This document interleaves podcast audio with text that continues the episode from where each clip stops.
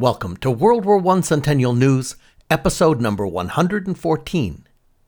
It's about then, what was happening a hundred years ago in the aftermath of World War I.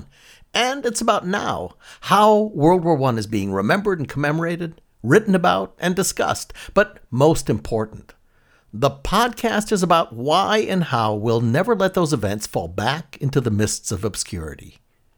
So join us as we explore the many facets of World War I then and now. This week on the show, we're going to explore the headlines in the news 100 years ago in the third week of March 1919. Mike Schuster highlights the reemergence of imperial postures at the peace conference. Historian, educator, and author Maury Klein helps us make the connection between the Great War and the Great Depression. Dr. Edward Lengel brings us the story of a pioneering American woman doctor in World War I. And for Spotlight on the Media, we bring you the story of a World War I cantata commissioned for the Armistice Centennial. In Flash News, we have the results of our Facebook poll, our canine competition for 2019 World War I Dog Hero. Is it Rags or is it Stubby? Well, You'll just have to listen. This week on World War I Centennial News, which is brought to you by the U.S. World War I Centennial Commission, the Pritzker Military Museum and Library, the Starr Foundation, the General Motors Foundation, as well as the good people of Walmart. I'm Theo Mayer, the Chief Technologist of the Commission and your host. Welcome to the show.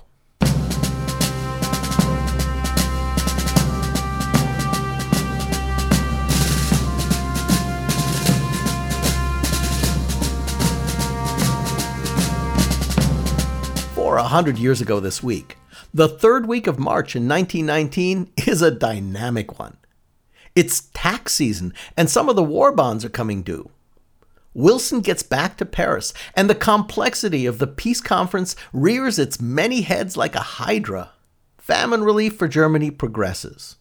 Now, beer and prohibition still hit the headlines as they do pretty much every week whether the League of Nations is an integral part of the peace treaty or a separate idea becomes a critical issue. And coming out of the war in the sky, flying a plane across the Atlantic Ocean hits the headlines a few times this week. Now, with that as a setup, let's jump into our Centennial Time Machine and go back 100 years ago this week to read the headlines in the news.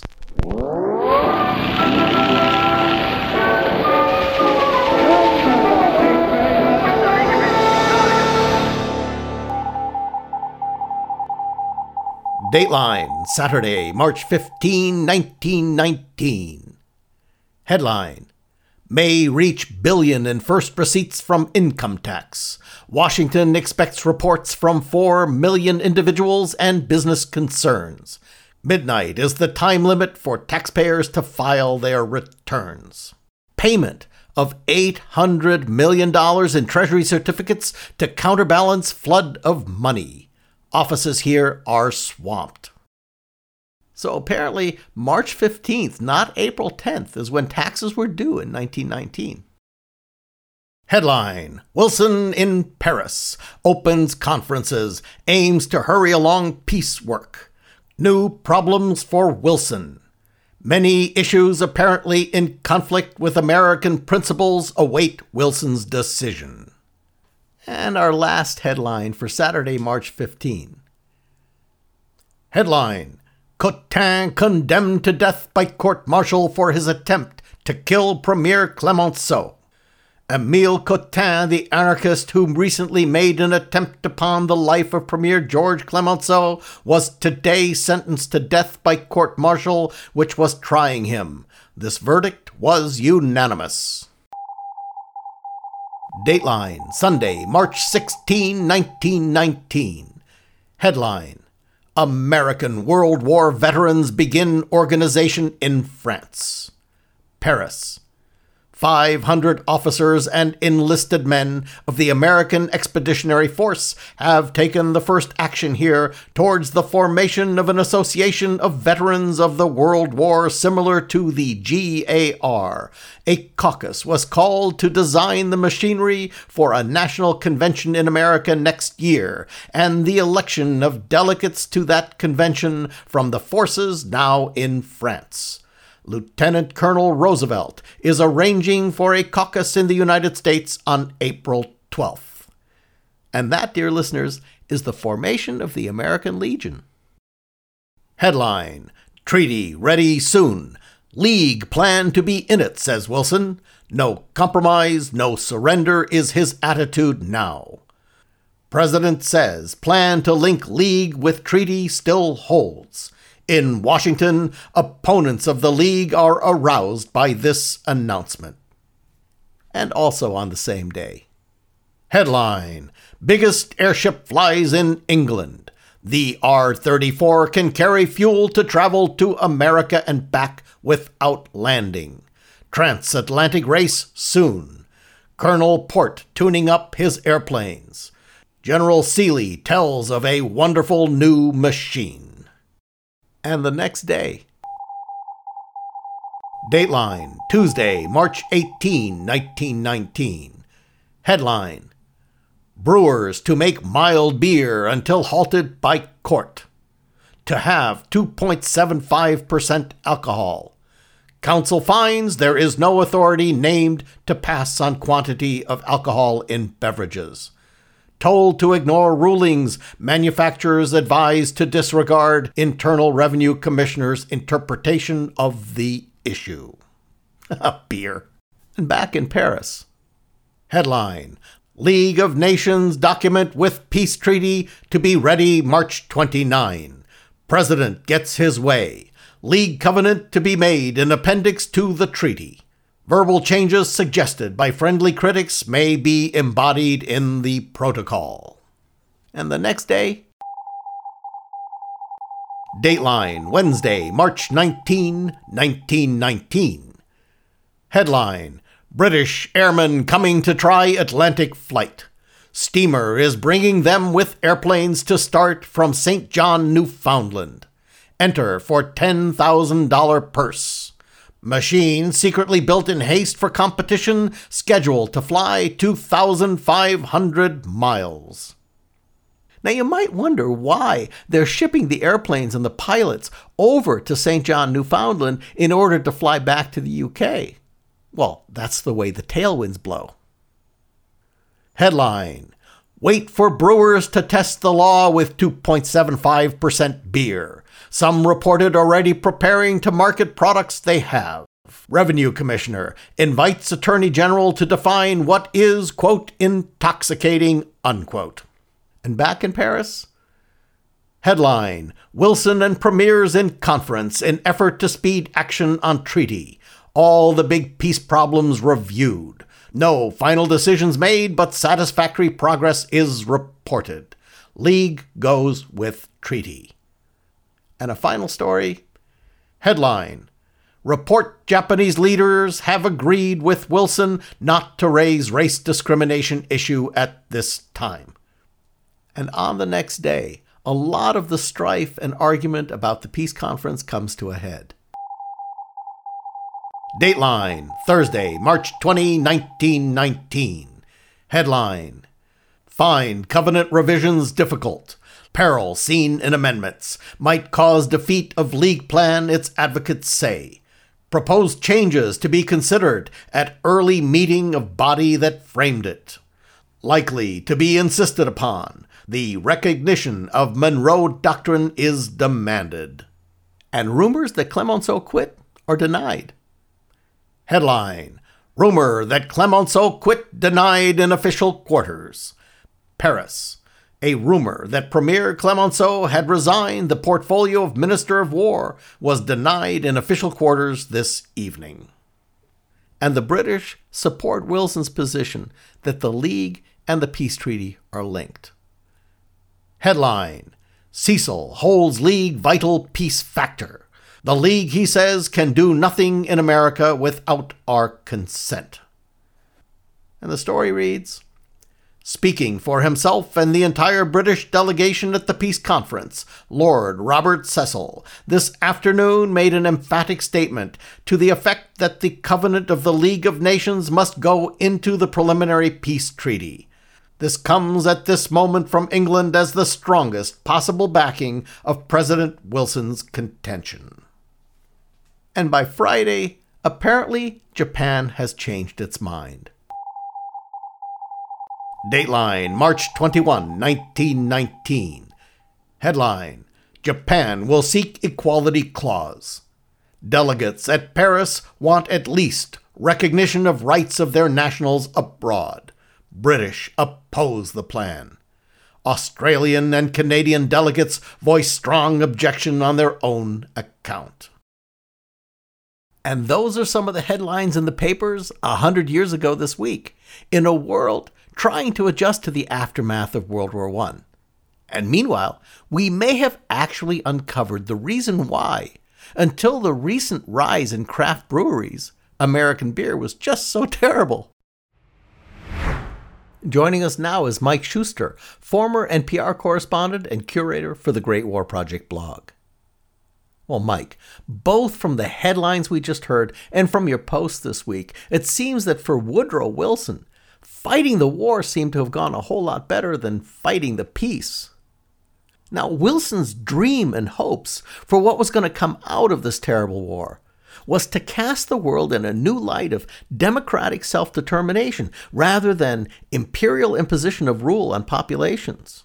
Well, it seems like that dream is crumbling right before our eyes, and things are falling back to business as usual, with the spoils from breaking up the empires that lost the war simply becoming a different slicing of imperial pie. This has got to be just a devastating time for Wilson, doesn't it, Mike? Yes, it is, Theo. This week the headlines read Peace, European style, hypocritical fiction, a Vesuvius of vituperation. Even the Japanese take up the cry, and this is special to the Great War Project.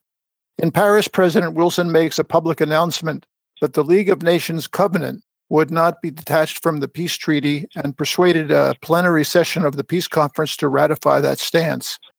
So writes historian Thomas Fleming.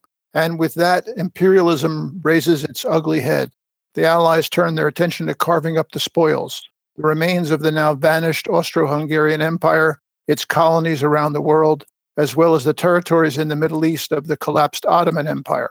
Events at the peace conference in Paris are making it difficult for Wilson to hew closely to the 14 points, the principles he espoused in his famous 14 point speech during the war.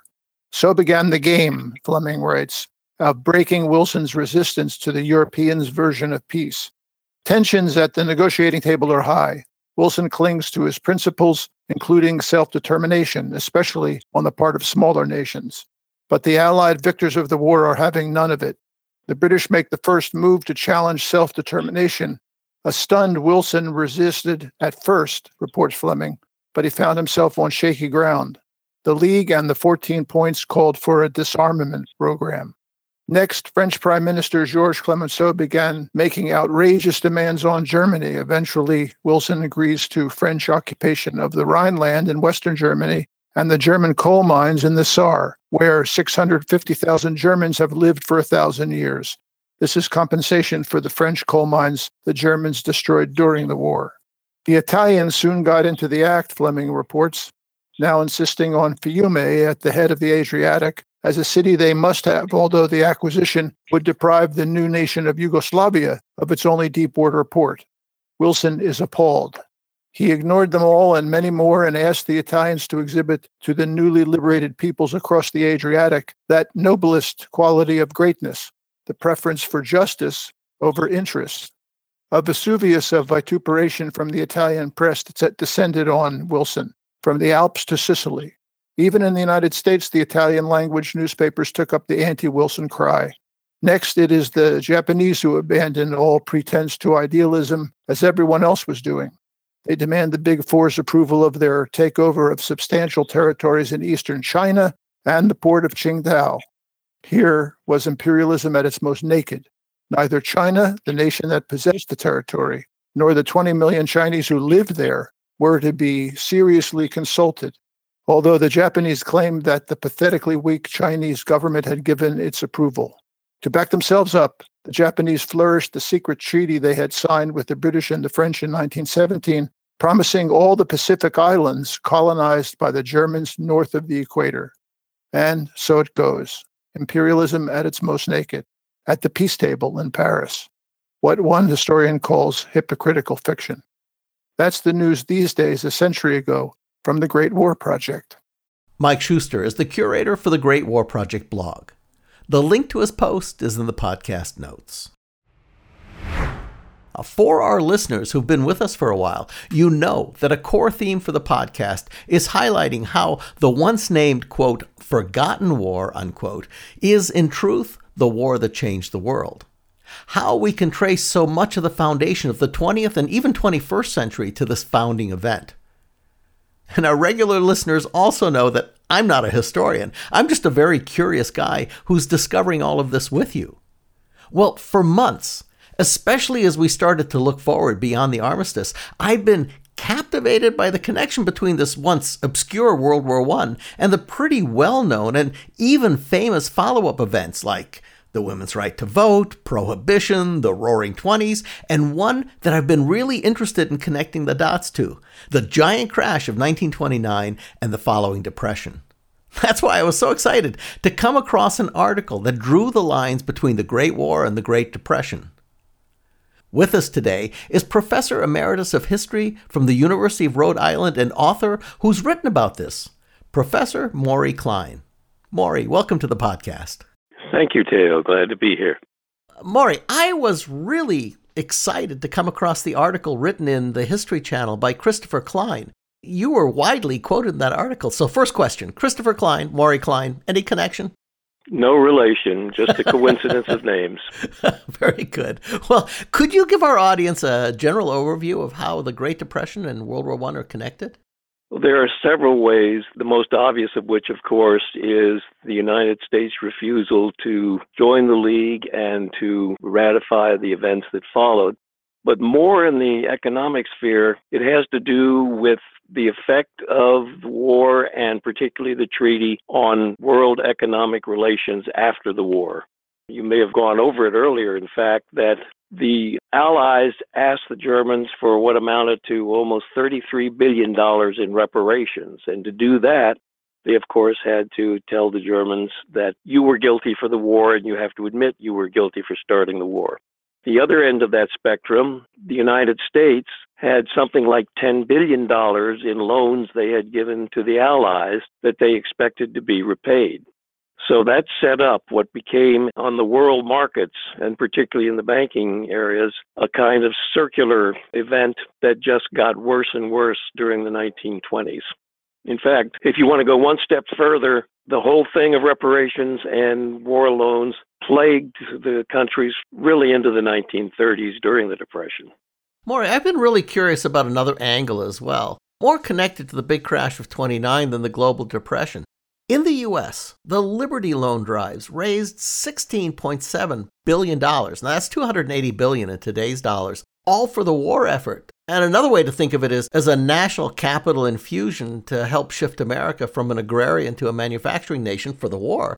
A lot of business was capitalized from that, and then the orders evaporated. Any connections? There's a very direct connection, and not just for manufacturing. One of the reasons why the farmer went into deep trouble after the war was because during the war they'd gotten the highest prices they'd ever gotten for their goods because of the war demand. They then proceeded to go into debt to buy more land to grow more goods, and then their orders evaporated, and they never recovered from that. And forthcoming administrations during the 1920s did nothing to help them. The same thing happened to manufacturers who had expanded their facilities or built new ones for war orders. And then when those orders were cut off almost literally overnight, they were left hanging. They went and asked the government at least to give them some kind of tax break that enabled them to keep these facilities going. The government refused to do that. Well, and when you hit something like that, it does sort of like rumble for a half a decade plus, and then the trouble starts. But staying on that track with the giant money raise and people over speculating, George Creel, Wilson's propaganda chief, and the government itself introduced the very concept of investment to the general public for the first time with the Liberty loans. Any connection between the overinvestment on Wall Street in the following years? Again, there is a direct connection. Wall Street prior to the 1920s was very much private insider dealing only really with financial professionals. The general public did not only not invest in securities, they didn't know really what securities were. What the bonds did was to introduce them to a form of investment that they were not familiar with in most cases. And that was a very big step towards the 1920s when income started to rise, people had money to invest, and Wall Street started taking steps to show them how they could invest not only in bonds, but in stocks. To use the cliche of the times, it was the process by which Wall Street moved to Main Street. Well, so Maury, most people aren't real familiar with economics in general. And is there a simple takeaway that we should leave our audience with from the line between World War One, the Great Depression, and what's happening in the world today? There are a couple of those lines. They have to do with the tendency to go down the wrong streets in terms of policy. The United States, when it, it, reacted to Wilson, it elected a series of Republican administrations who followed certain policies that were to aggravate what was to come. And at the time, it seemed like a good idea.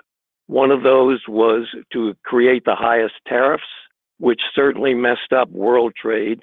It also aggravated the whole circle between reparations and war loans. It was also a period of taxes that favored the well to do as opposed to the not well to do. Right at the time when the United States was creating its first full blown consumer economy. And one of the basics, we now have an economy that's 70% consumer. One of the basics of a consumer economy is that consumers need money or they won't buy things. One of the other links that came out of the war was a new approach to banking, which extended what we now call consumer credit and personal credit, which was a very, very primitive thing prior to the war. Well, it's a fascinating subject. Thank you for coming in and talking to us about this today. I mean, obviously, we're scratching the very surface of a very deep subject, but thank you very much. It was my pleasure. Professor Maury Klein is Professor Emeritus of History from the University of Rhode Island and author of a number of books. We have links in the podcast notes for the article from the History Channel that we came across and a list of Professor Klein's publications. From economics to a very human note. Regular contributor historian Dr. Edward Lengel has an inspiring story for us this week about a pioneering American woman doctor who served in World War I and much, much more. Dr. Alfreda Withington. Motivated by personal tragedy to become a doctor, but prevented by her own country from pursuing advanced medical work, Dr. Alfreda Withington set down her professional roots in the German and Austro Hungarian empires she returned to the United States just in time to apply her expertise among American and Allied troops on the Western Front in World War I. Born in 1860 in Germantown, Pennsylvania, Alfreda Withington learned from an early age that she would have to fight hard to get a formal education, let alone a professional career. Fortunately, she was a fighter. Encouraged by her book loving father and her mother, who had never been permitted to earn a degree, Alfreda attended a Quaker school in Germantown, earning high marks, and then earned admittance to Cornell University when she was only 17. But then tragedy intervened in the form of the dreaded disease tuberculosis. Alfreda's sister had already died of TB, and in 1877 her father died too. Even as she began her studies at Cornell, Alfreda learned that her beloved brother George was fatally ill with the disease the anguish she felt at her inability to fight tuberculosis led Alfreda Withington to a life changing decision. She would become a doctor. The road wouldn't be easy. Graduating from Cornell in 1881, she entered the New York Infirmary's Women's Medical College, a tiny institution that had been founded by two earlier pioneers, Doctors Elizabeth and Emily Blackwell. Alfreda Withington graduated in 1883, but after a successful internship at the infirmary, she was denied the opportunity to apply for a permanent position by the male doctors who ran the institution. Unfazed, she left for Europe to spend several years studying and working in Vienna, Berlin, and then Zurich. Although she encountered prejudice there as well, Alfreda Withington's ability was so phenomenal that she eventually became not just a doctor, but an accomplished surgeon. Returning to the United States, Dr. Withington spurned lucrative professional offers to become a country doctor in Pittsfield, Massachusetts, where in wintertime she traveled the country on skis to visit her patients. After a hiatus working on a medical mission to impoverished fishermen and tuberculosis plagued Eskimos on the rugged, storm battered coast of Labrador, Dr. Withington returned to Pittsfield to set up a tuberculosis hospital and work with the American Red Cross. She was there when the United States entered World War I in 1917. Although she was no longer young, Dr. Withington determined to take her services to the front as quickly as possible. The Red Cross obliged, making her chief of a hospital tending to sick and wounded soldiers at Dreux in France. There, and in a subsequent position with the Rockefeller Commission devoted to civilian refugees, Dr. Withington tended to patients with a variety of illnesses, including tuberculosis and influenza, brought on by war's ravages. To be close to patients, she later wrote, to enjoy their confidence is very satisfying, and many, by their endurance of suffering, by their courage in facing the inevitable, set an example never to be forgotten. Sadly, heart troubles forced Dr. Withington to depart France before she felt her work there was over. But more work, perhaps equally important, awaited her in the United States. Shortly after returning home, she saw an ad in the Journal of the American Medical Association reading, Wanted, a woman physician for settlement work in the remote Kentucky mountains. All calls to be made on horseback, no other licensed physician within 25 miles. Alfreda Withington did not hesitate. She would spend the remainder of her professional career at the Big Laurel Medical Settlement, high in the mountains of eastern Kentucky, tending to coal miners, farmers, and their families, applying many of the lessons she had learned as a pioneering woman doctor on the Western Front. Dr. Edward Lengel's blog is called A Storyteller Hiking Through History, and it's filled with historical accounts of people that provides really wonderful and nuanced insights into bygone times. We have links to Ed's post and his author's website in the podcast notes. Since this week is St. Patrick's Day, we thought we'd do a segment on the Irish and Ireland and their seat at the table during the peace conference. The bottom line is they didn't have one. The United States is home to a lot of Irish immigrants. As a matter of fact, we learned really recently that my own wife's family was driven here by the potato famine in Ireland. Almost from the moment of the armistice, Irish Americans began petitioning Congress and the President to advocate for Irish nationhood as a part of the peace treaty. Sinn Féin, the separatist party in Ireland established in 1905, won the election across Ireland in 1918 and declared an independent Republic of Ireland in January of 1919. Now, Great Britain is not thrilled and refuses to recognize the new state, which cleverly tries to leverage the Paris Peace Conference to gain international recognition. Smart. Wilson's call for democratic self determination is like a siren's call and this puts Wilson into yet another pickle. Irish Americans are a key voting bloc in the Democratic Party. Great Britain is a key international ally who seriously has no intention of giving up any part of their empire. France's Clemenceau, who needs Britain, doesn't want to support Ireland at the expense of their aggressive reparation front against Germany.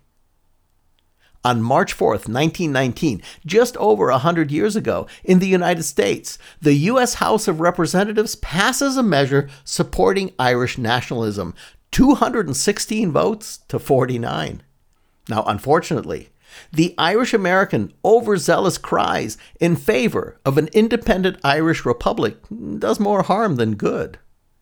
England's Lloyd George toughens his resistance and slams the door on any chance of a delegation from Ireland making a formal presentation to the conference. And that eventually benefits Republican senators in opposing the ratification of the Versailles Treaty. Oi, there's no pot of gold at the end of this rainbow for Woodrow. We have references and links for you in the podcast notes to learn more. Well, we've spent a big chunk of the show in 1919, so now let's fast forward into the present with World War I Centennial News Now.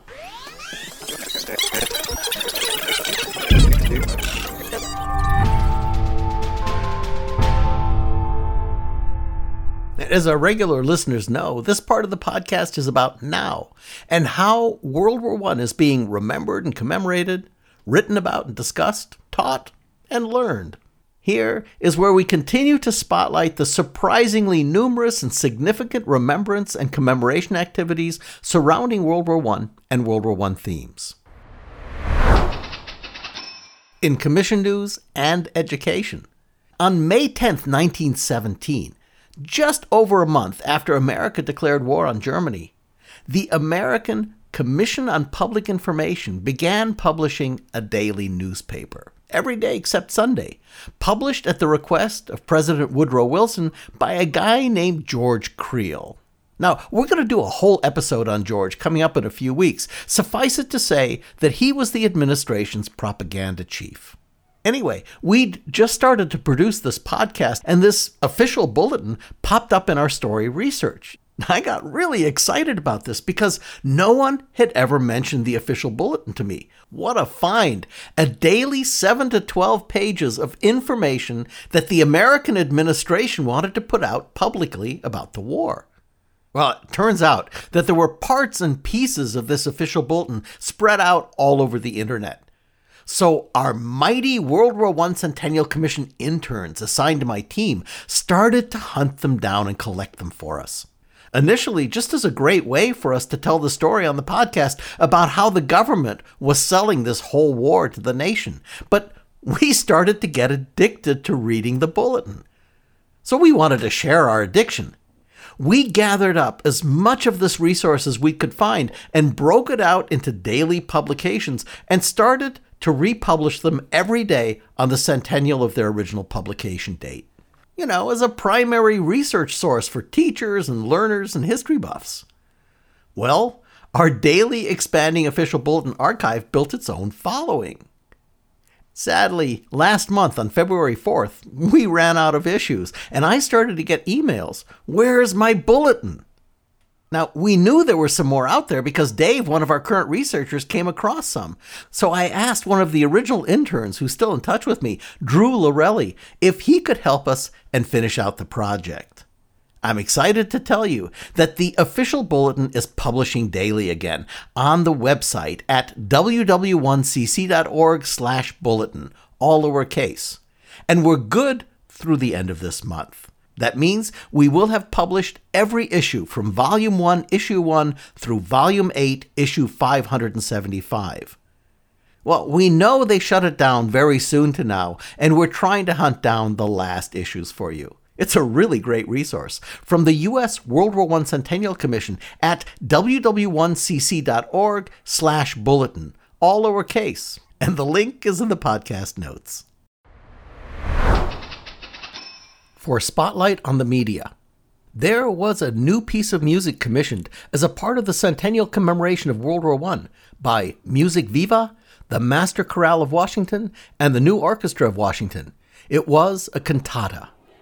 what is a cantata?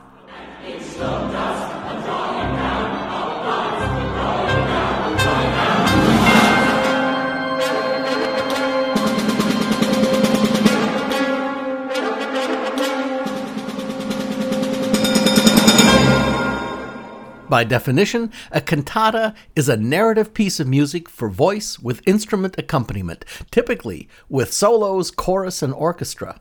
The cantata came to prominence with those that were created by Johann Sebastian Bach. Not to undersimplify it, but think of it as opera light without the stage play. This one is called Cantata and Crimson Roses Once Again Be Fair. And it's based on the writings of some of the most famous poets of the time, including Siegfried Sassoon, Alfred Lichtenstein, and Charlotte Mew, among others.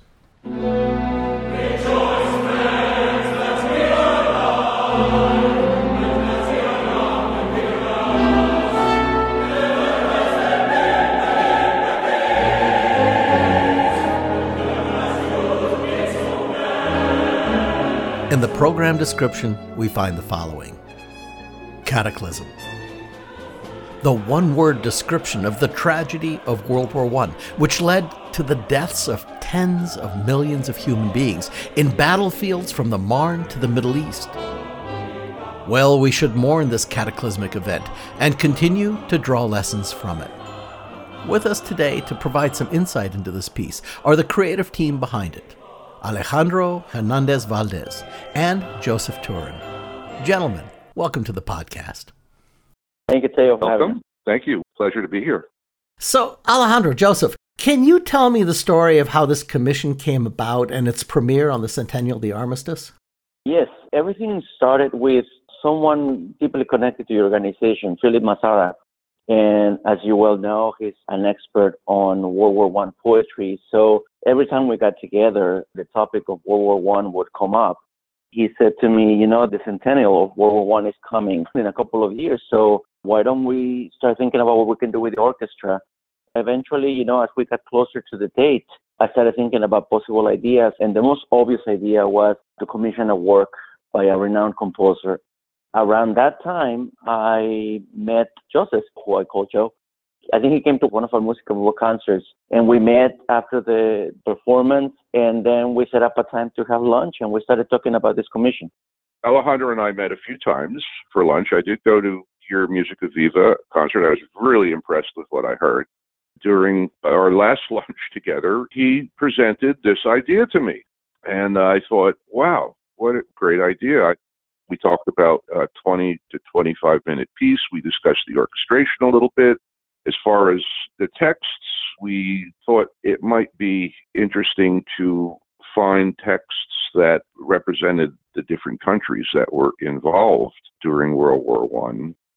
First poem I found was by a British nurse named Vera Brittain, who had lost her fiance. He had proposed to her and was killed four weeks later. And she went off. She became a pacifist and a poet. She wrote a poem called Perhaps. And I just came across it by chance. And there was one line in the poem that just grabbed me, and it was, and Crimson Roses once again be fair. And I thought, this is the title of the piece. Of course, I used her poem in the piece, and this led me to just explore as many pieces as I could find. And I did discover tremendous amount of poetry, but I wanted the piece to be diversified. I wanted it to be contrasting. A lot of the music would be of a somber quality, and I didn't want too much of that to occur throughout the piece. That research took me longer than actually writing the piece. I think I spent about six months doing research. And the piece was composed basically probably in half that time, probably two to three months. And that's how it all happened. What from this experience stands out for you personally? I was familiar, of course, with the tragedy of World War One and the impact around the world. But as a musician who only peripherally deals with text, this project, what it did to me, it made me discover all this wonderful poetry that I didn't know and that speaks about the events in such a real way and it puts them right in front of you. I remember first getting the selection of poems that Joe had decided to use. I was just blown away and I remember I was so moved by it. I had to text him right away. Well, Joe, what about for you? The emphasis for me was the poetry itself, which obviously was the inspiration for the music. I think someone that I had known had seen a portion of the cantata and said, When I wasn't angry, I cried. And I thought that was very powerful because I felt the same way. There's so much sadness in these pieces, just about the absurdity of how easy it is to go to war and to create havoc on your fellow human being. And these men were thrown into the situation and had to kill each other. There was a German poet that I used, Alfred Lichtenstein, and he died at the age of 25 in 1914, killed in battle. And 28 years later, his mother and siblings were murdered by the Nazis. If anything, I probably felt that if there was a way to prevent these kinds of incidences, maybe there is the lesson somewhere. It's such a beautiful piece. If somebody'd like to hear it, how can they do that? Well, if you go to YouTube and you type in the title of the piece, which is And Crimson Roses, once again, be fair, it should take you to that particular video and some other videos too. Excellent. And uh, is it going to be performed again? I hope to perform it again. I've told Joe that I am enamored with the piece. I really believe in it. And there's a possibility of a performance at the Victoria Bach Festival in 2020. I am the district director of the Victoria Bach Festival in Victoria, Texas. And we love to do new works, and certainly that is the next time up for me. We also talked about recording, which is a possibility. If somebody wanted to, as we come back around to the 101st anniversary of the armistice, how would they go about contacting one of y'all to get the rights to perform it? Well, the piece is not published, so it would probably be through me or Alejandro to get the wheels turning, sort of. That probably would be the best way to do it. Well, gentlemen, I want to thank you for coming in today and talking with us and also for doing this wonderful work. Thank you, Theo, and thank you, Joe. It's uh, again, yes, it's been a, an incredible journey from the start of this project all the way to the end. It's something that will stay with me for a while. Thank you both, and it's been a nice interview. I re- really appreciate it.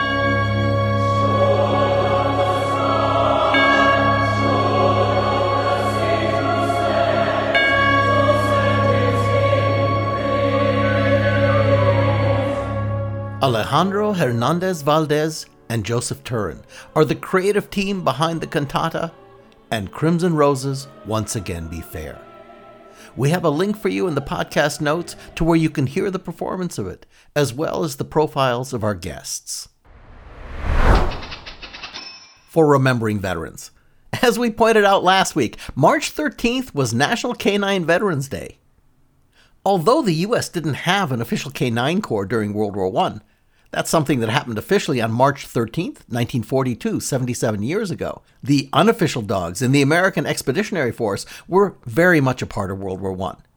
And two of the most famous were Sergeant Stubby, a proclaimed American hero, and Rags the Terrier from the 1st Infantry Division. And as we said we would, for Canine Veterans Day, we posted a Facebook poll where people got to vote for Rags or Stubby as the 2019 World War I Canine Hero of the Year. And the results are in. May I have the envelope, please? Thank you. And the winner of the 2019 World War I Canine Hero by a decisive knockout punch of 68% versus 32% is.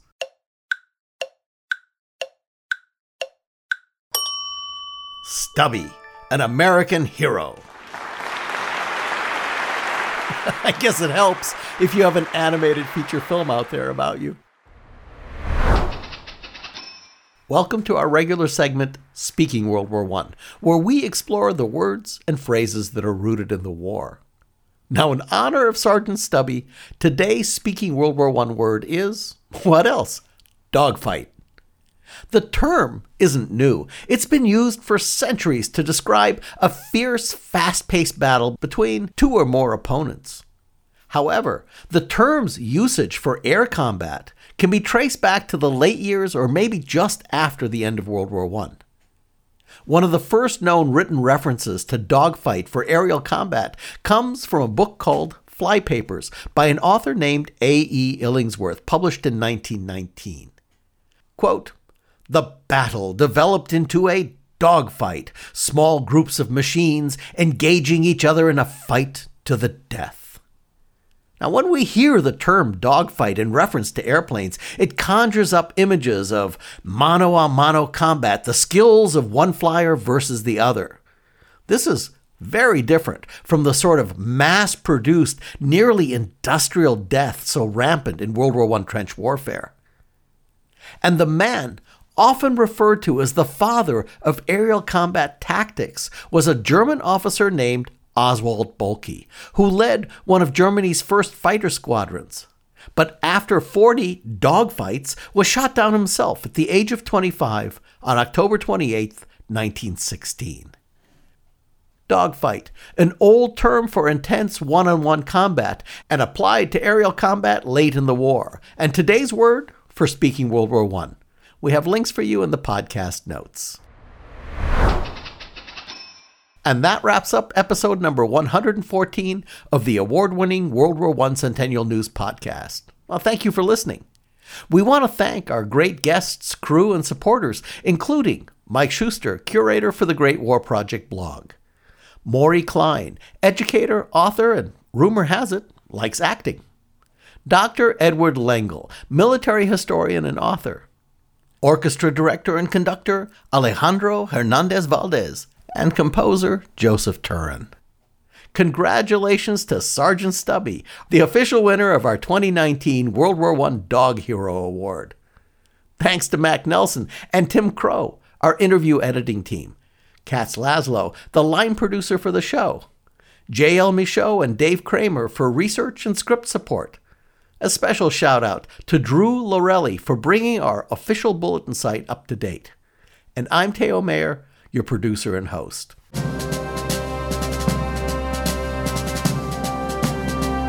The U.S. World War I Centennial Commission was created by Congress to honor, commemorate, and educate about World War I. Our programs are to inspire a national conversation and awareness about World War I, including this podcast. We're bringing the lessons of 100 years ago to today's educators, their classrooms, and the public. We're helping to restore World War I memorials in communities of all sizes across the country, and of course, we're building America's National World War I Memorial in Washington, D.C. We want to thank the Commission's founding sponsor, the Pritzker Military Museum and Library, as well as our other sponsors, the Starr Foundation, the General Motors Foundation, as well as the good people of Walmart. The podcast and a full transcript of the show can be found on our website at www.the1cc.org forward slash CN for Centennial News. You'll find World War I Centennial News in all the places you get your podcasts, and even using your smart speaker by saying, Play WW1 Centennial News Podcast. And the other day I tried it on my iPhone, and Siri knows what that means. The podcast Twitter handle is at the WW1 Podcast. The Commission's Twitter and Instagram handles are both at WW1CC, and we're on Facebook at WW1 Centennial. Thank you for joining us, and don't forget, Keep the story alive for America by helping to build the memorial. Just text the letters WWI or WW1 to the phone number 91999. I got the guy who used to be my captain working for me. He wanted work, so I made him a clerk in my father's factory and by and by I'm gonna have him wrapped in work up to his brow. When he comes into the office, he gets up on his seat, stands at attention, and gives me his seat. Who was it said revenge is sweet? I got my captain working for me now. Thank you for listening. So long.